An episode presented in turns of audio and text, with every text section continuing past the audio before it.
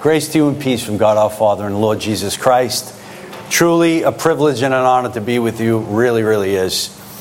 Let's begin. You know, last month I got to thinking, last month was the 20th anniversary for me.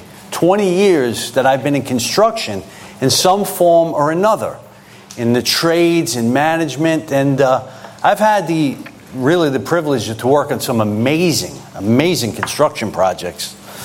And while I'm working on them, knowing what the end result is supposed to be, knowing what the desired goal is, but while you're building, while you're in the construction of that project, sometimes you ask yourself and you say, how in the world are we going to build this? See a picture in, in the gate when you walk in. A couple of projects had the finished result. And I'm there, standing there scratching my head. How is this going to happen? But lo and behold, it happened these projects got finished. And uh, when it comes to construction, like many other things, there's certain procedures, certain protocols that, when they're in place, the desired end result will be favorable. Now, one phase, I'm going to give you two. One phase that's so important, the first one, is the design phase. You must have the right design. And the second one is build. Before you can build, you have to have a, the right design, a good design. And then after the design, you need the blueprints and forms to execute, to give it to those who are going to build. Craftsmen. I've had the, also the privilege of working with some amazing trades laborers, ironworkers, carpenters, dock builders, electricians. And while you're working on a job, you sometimes see a, a trade in a certain area just doing what they do. Then you see a trade on the other side of the job doing what they do. And somehow saying to yourself, what are they doing? Oh, they're doing that. And then you try to put it all together, all having the same goal, doing what they do for the end result, the building of the project. And you know, it's kind of like that to some extent when we think of the church of Jesus Christ. All different abilities and trades given. You see, when we look at verses 7 to 16, as we will the next two times, God willing, we see God's construction project, the building of the body of Christ. Now, it's a mission that we're all called to, a mission for me and you. And Jesus said he will build his church and the gates of Hades will not prevail. Well, we know that. That's no surprise. We would all say amen to that. We've seen the growth of the church through persecution, We've seen it through false teachers, through the gates of, of, of satanic oppression come on the church. Throughout the centuries, the church is being built. But what you may find interesting, as I do, the way that Christ will build. You see, He will supply. He is the designer of this project, and He supplies the giftings, the callings, and the abilities. Now, today in Ephesians, and we see kind of the blueprints for the church, the building up of the body, according to the designer's specifications. We, his people, are called to partake in this process of building up the body. And he supplies what we need. We've all been called to a mission. And it's not a mission overseas, it's a mission right here for all of us. All have been called to this.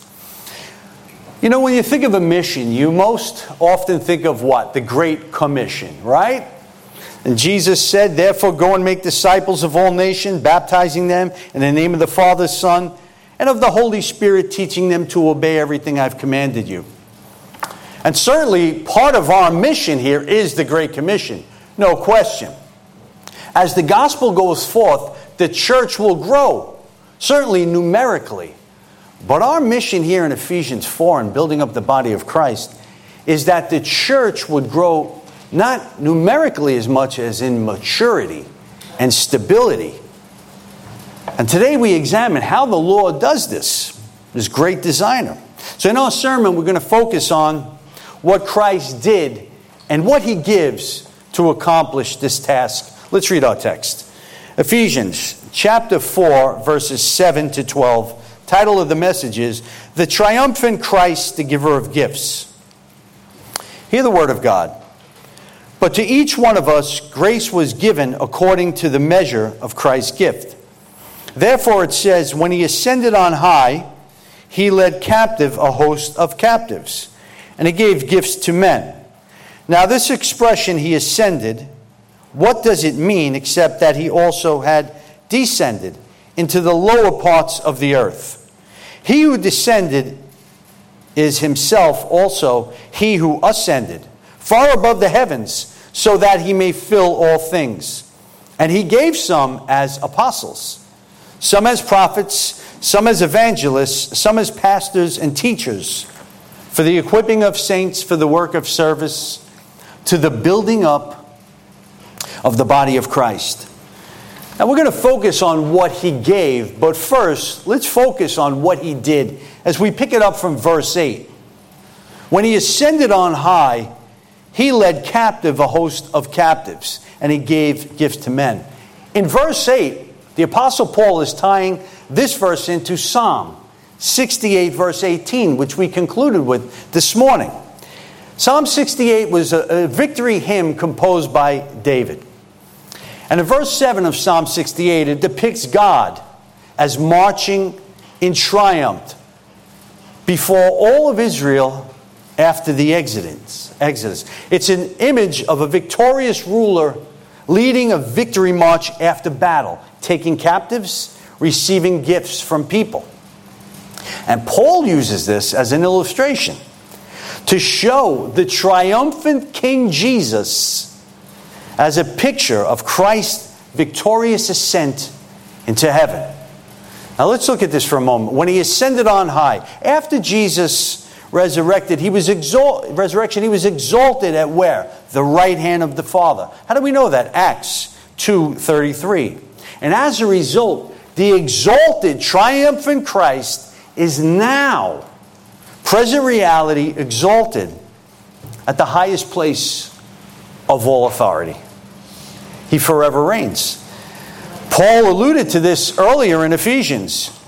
In chapter 1, verses 21 to 23, where is Christ now? He's far above all rule, all authority, and power and dominion. And every name that is named, not only in this age, but also in the one to come. And he put all things in subjection under his feet and gave him his head over all things to the church. To the church, which is his body, the fullness of him who fills all in all. Now we see this next line, he led a host of captives. And this passage is not the most easy passage to interpret. There are various views on what some of these uh, verses mean, but I'm going to give you two here. So he led a host of captives. Now some interpret this to mean he paid a ransom for disobedient sinners and making them believers through the gospel. And amen, that is true, absolutely. This verse may also refer to Christ's victory over spiritual powers. Colossians 2:15, which you'll be getting to soon, Elder Glenn, God willing, having disarmed principalities and powers, he made a public spectacle of them, triumphing, triumphing over them. So, those are two issues we see here when he led a host of captives. Paul using this to speak about Christ. Now, one thing we must consider when Jesus established the church in Ephesians, one of the primary goals we see is building up one another, which we'll get to, but also something we don't often think about, I believe. Part of the church's mission, you, the church, those who have been born again by grace through faith in Jesus Christ, those his people, is making the manifold wisdom of God known. Ephesians 3:10 that the manifold wisdom of God might now be made known through the church to the rulers and authorities in, hev- in the heavenly places. This was in accordance to his eternal purpose, which he carried out in Christ Jesus the Lord. So the church is a very important, important part of Christ's first coming as well, to establish the church here on earth. Now, let's look at the next phrase. In Christ's ascension, he gave gifts to men. He gave gifts to men. Here, Paul depicts Christ returning from battle on earth back into glory in the heavenly city with trophies of his great victory at Calvary. To his victorious exaltation, Christ established victory. Okay, so we see this phrase, he gave gifts to men. Now, let's examine this. In Christ's exaltation, he gave gifts to men, and Paul uses Psalm 68, verse 18, to illustrate this. Because Psalm 68, 18 describes the victorious Lord receiving gifts, receiving gifts from men. And Paul pictures it here as Christ sharing his tribute with men. Not receiving, but giving. And how fitting is that? The one who gives all things to his children. After such a triumph, a king would bring home spoils to prisoners. Now, what's a spoil? Something valuable taken from an enemy in war.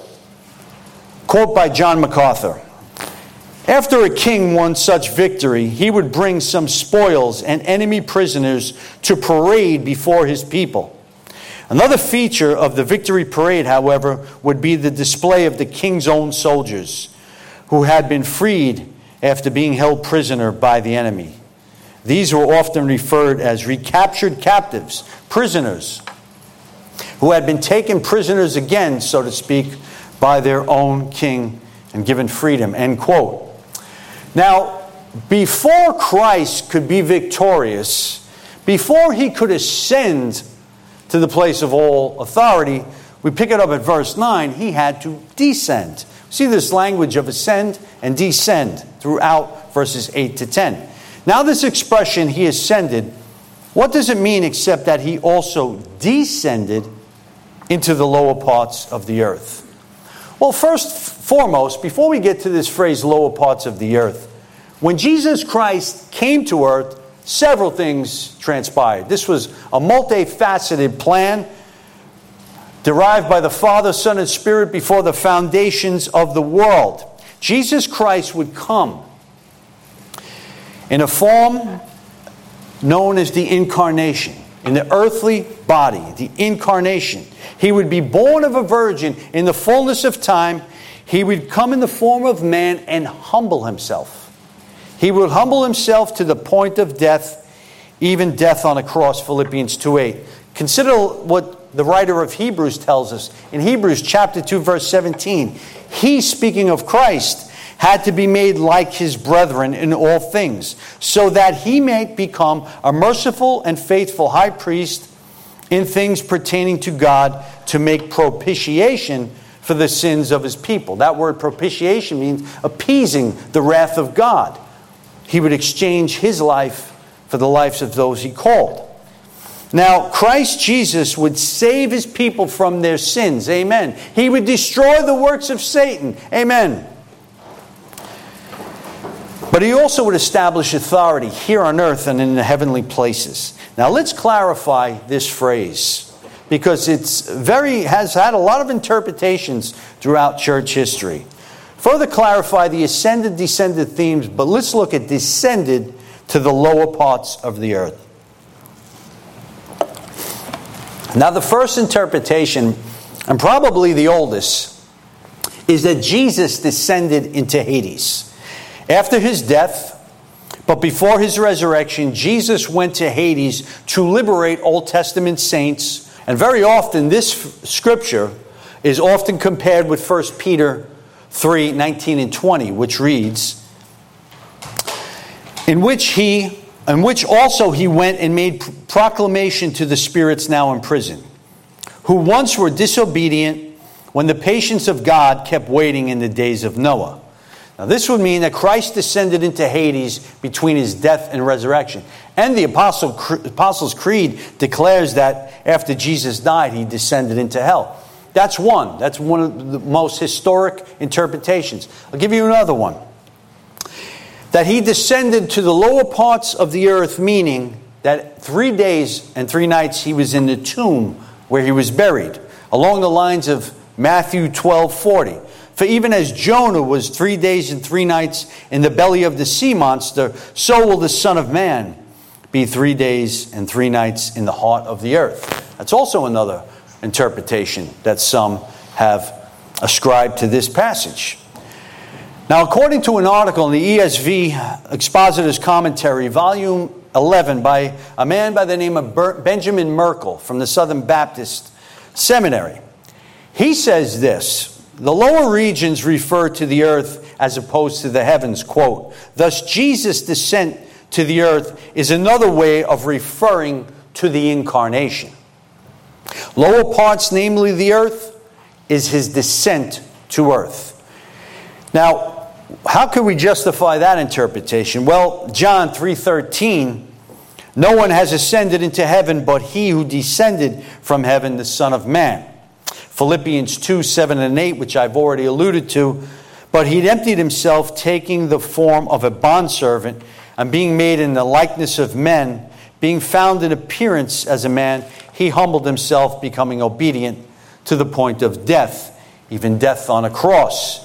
He became sin for us, 2 Corinthians 5:21, so that we may become the righteousness of God. Now this is primarily the reformed interpretation. Calvin, Charles Hodge, Ligonier Ministries, most reformed people take the incarnation as this interpretation. Merkle states the incarnation has the fewest difficulties and best fits the context of Ephesians. In any event, we see in Isaiah 53 that he would be humiliated, he would be spat upon, beaten. And it's from his humiliation comes his exaltation. Because verse 10, when he descended, he who descended is himself also he who ascended far above the heavens so he might fill all things. Whatever interpretation we take, Christ Jesus is victorious. Mission accomplished. But now the church is a mission in progress. So he might fill all things. It's Christ fills the entire universe through the exercise of his sovereign divine lordship in all things. Amen. So verses 8 to 10, the triumphant Christ who he sends to his throne in heaven after defeating spiritual forces, after defeating death, sin, and Satan. Instead of receiving gifts, he gives gifts to his church, the spoils of war, if you will. Christ has conquered his enemies and he provides grace, he provides gifts. Let's look now at what the triumphant Christ gives what he gives. Verse 7, we pick it up. To each one of us, grace was given according to the measure of Christ's gift. All people are given grace.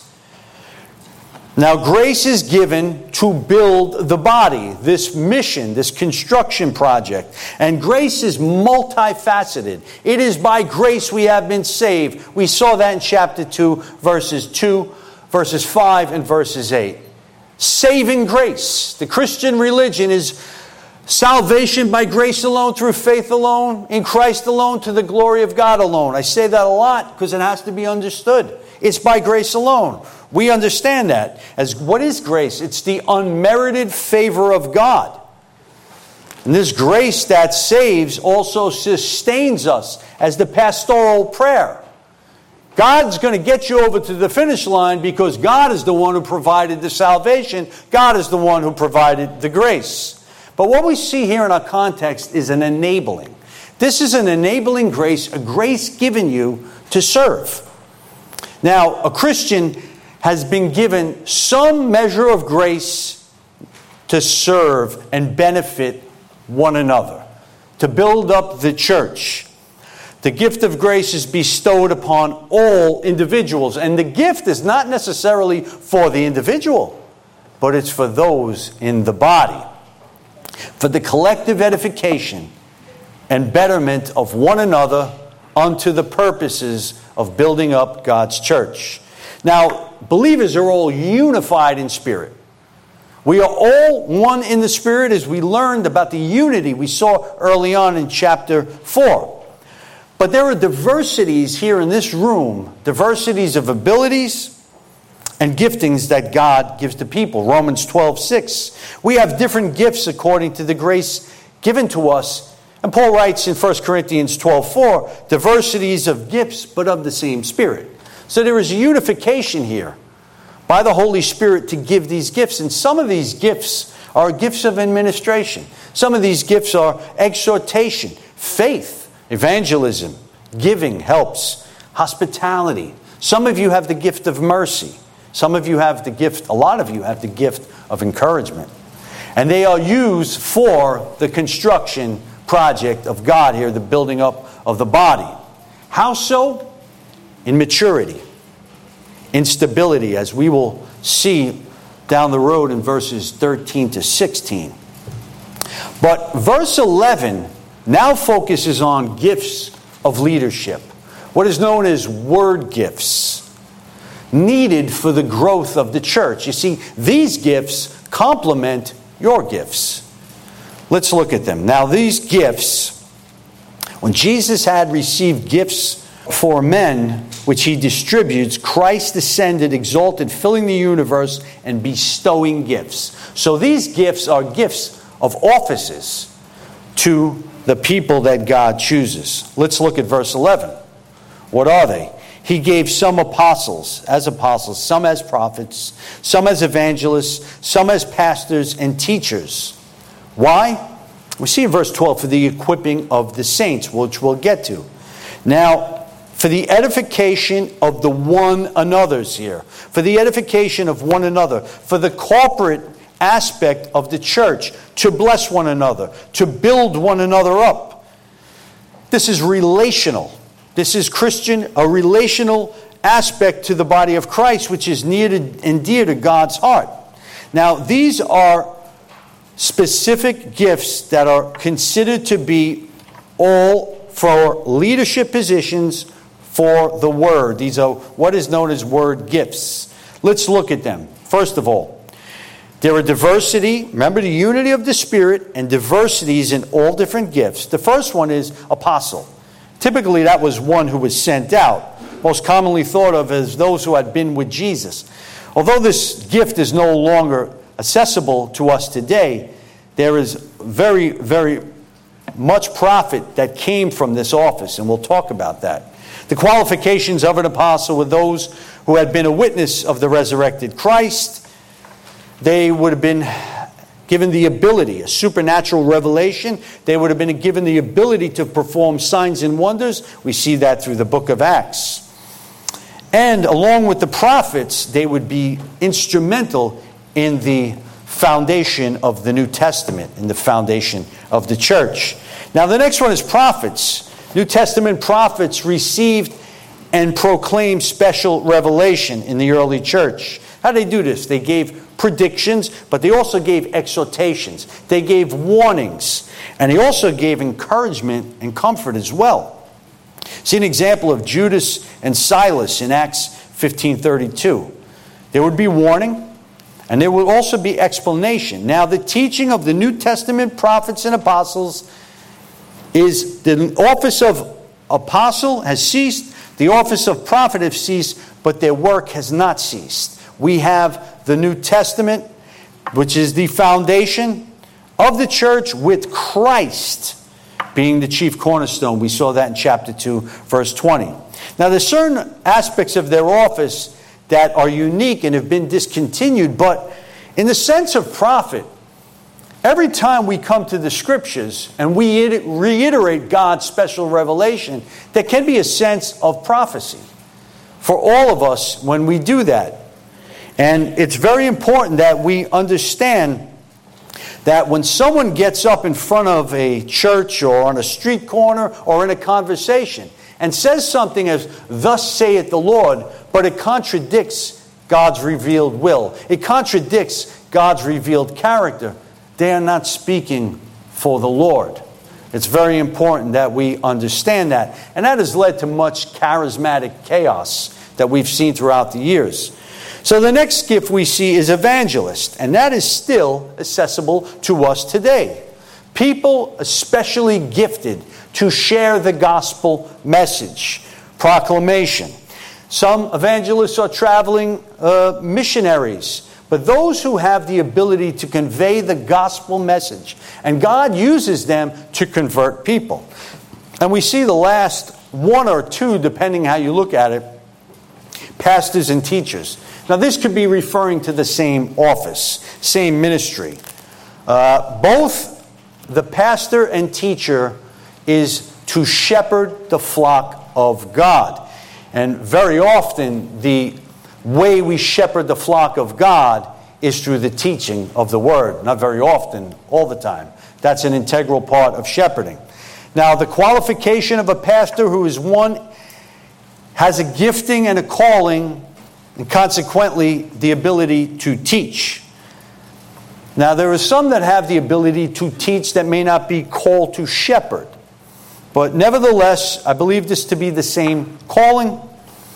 And we are all called to some extent to articulate the faith 1 Peter 3:15 and through the pastor through the proclamation week in and week out from the pulpit this enables us to articulate our faith. This enables us to build the body of Christ. So these offices are word gifts. These are leadership gifts. And though the office of apostle and prophet may be obsolete, we have their work. Their work is here for us relevant today. So, just as there are different giftings, different offices, just like in the construction industry, there are those iron workers that are gifted to do what they do, those laborers who build in that area, but all for the collective benefit of the project. So, this, we look at the natural realm, and it has some comparison to the supernatural as well in building up the body of Christ.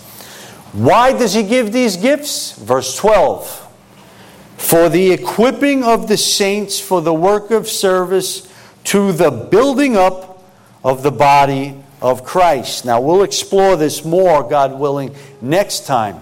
But, Christian, are you aware that you have been given a gift You've been given grace. You've been given an ability to build up the body of Christ in maturity.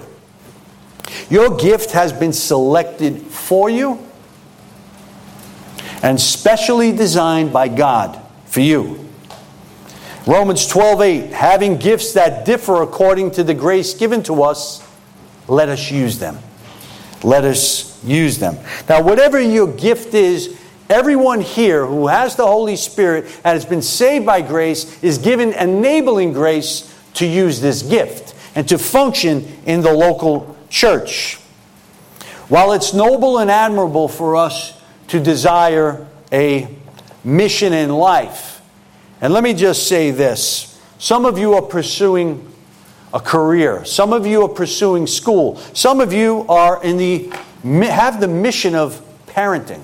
Some of you have the mission of raising up uh, children and homeschooling, and some of you are now going to school and going to college, will be out in the world to have a career. And this is noble and this is admirable. And whatever you do, do it unto the glory of God. You have to ask yourself, what is your mission?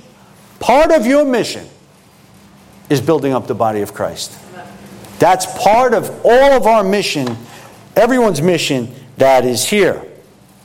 Now, many in the world, and maybe some in the church, will labor, labor for treasures that will perish, building and constructing things in this kingdom that will perish. Many will serve themselves and build monuments of all sorts in the kingdom of man. And many do store up their treasures here on earth all treasures that will burn, that will not have an eternal significance.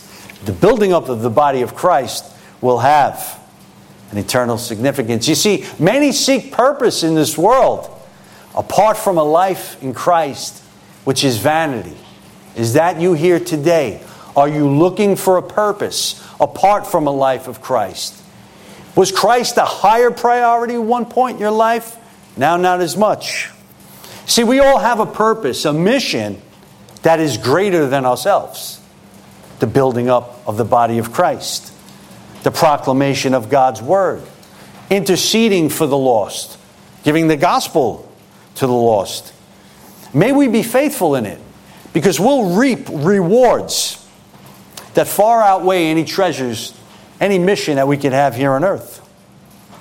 Rewards that will be stored up in heaven for you. Rewards that will last, rewards that will have eternal, eternal significance. What we do unto others in the ministry here in this local church is very significant. And it has to be part of our mission. And Jesus Christ has given you, in the Father, Son, and the power of the Spirit, given each and every one of you the grace and gifts to fulfill this calling.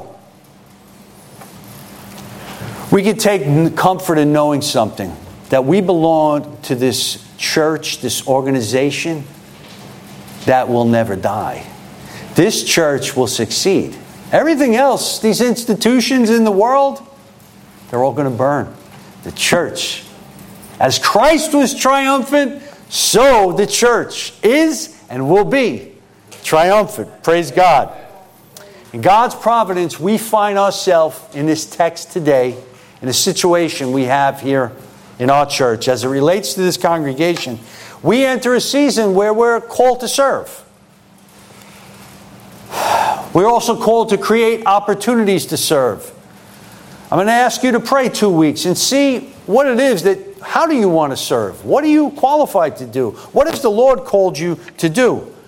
And on October 3rd, we're going to ask you to speak to our brother Curtis, who's designing some uh, apps and some, he's design, designing something to better help facilitate service in the church. So not everything will fall on our pastor, not everything will fall on Curtis or, or someone else.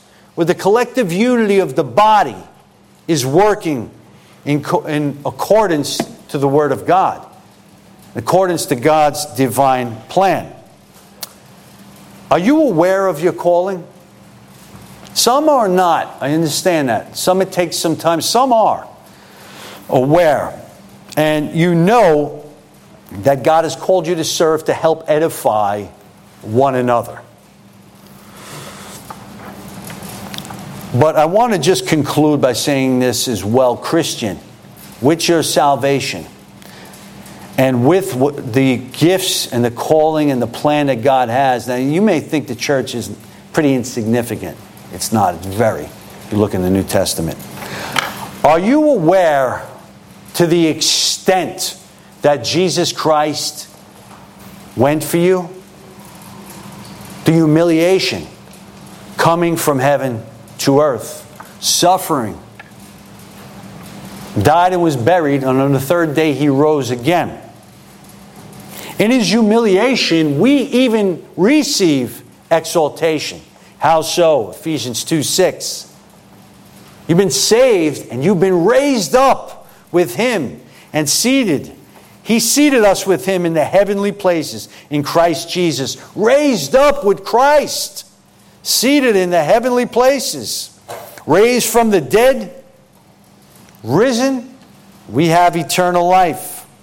And now we see this aspect of salvation to co labor with Him in the building of His church, where the gates of Hades will not prevail.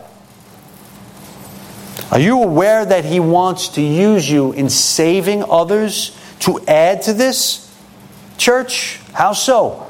Through the gospel through intercessory prayer, through your evangelism, even if it's not formally an outreach. We're all dispersed in various places, and we carry the Spirit of God and the Word of God. But are you aware how He wants to use all of us in building up this body? As we leave today, we ask the question what is your mission? Whatever your mission is, may this building up of the body be part of your mission. May it be a priority. For those who have not received this gift, Jesus Christ, the triumphant Christ, gives gifts to men. And the greatest gift that he's ever given to me or anyone here could only be his eternal life. Have you not received this gift? You could receive this gift today. You must receive this gift. It comes by God's grace. And you know, grace is getting what you don't deserve. And then the flip side of grace is also not getting what you do deserve. You've rebelled against God.